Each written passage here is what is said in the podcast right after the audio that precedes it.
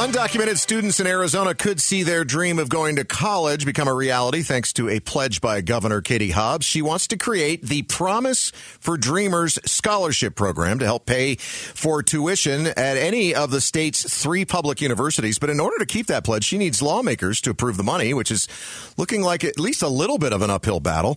KTAR reporter Griselda Zetino was there yesterday as Governor Hobbs met with some dreamers. These are migrants who were brought to the United States or overstayed a visa illegally when they were children. Uh, Griselda, how much money are we talking about here? Yeah, so it's about $40 million to help uh, these undocumented students who uh, you have to have attended an Arizona high school and graduate in order to qualify for. So $40 million would go to create this scholarship program. I, I know she's gotten some pushback on this from both sides mm-hmm. of the aisle.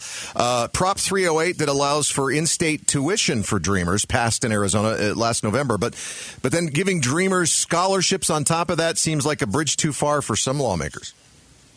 Well, one of the Republicans that I'm hearing that is opposed to this is the House Majority Leader.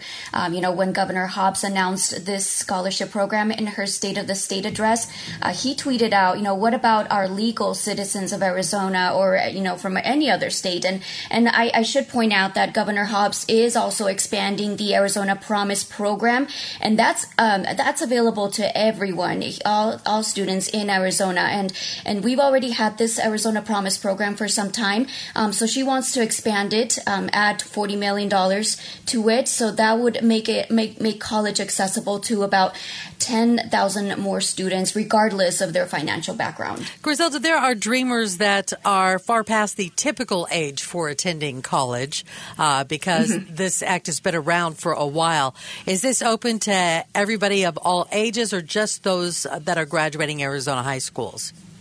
So that's a good question. Um, so there are very few details. I went through the budget to get more details about who qualifies, and, and the only thing I'm seeing is that you have to have graduated from an Arizona high school and have attended for at least two years. So there's no age requirement. Hmm, interesting. Uh, and there's also this is something that a lot of people are saying makes this more equitable if we're going to offer college college scholarships to to dreamers.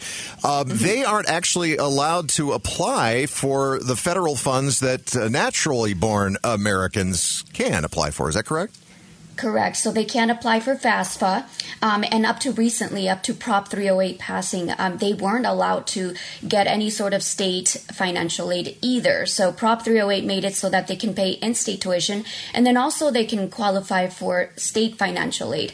Um, so this definitely is going to help a lot of undocumented students access um, college, which for a lot of dreamers, this was unreachable, almost unreachable um, before Prop 308 passing because they had to pay out of state tuition, and that's sometimes you know twice or triple the cost um, uh, as their peers, and without any well, with with very limited access to financial aid before Prop 308, it, it, was almost impossible for, for some students to to go to ASU and AU, you know, our top universities. And, and real quickly, uh, Griselda, as you've talked to some of the Republicans who are opposing this, and it sounds like some high-ranking Republican lawmakers, is this thing have a chance?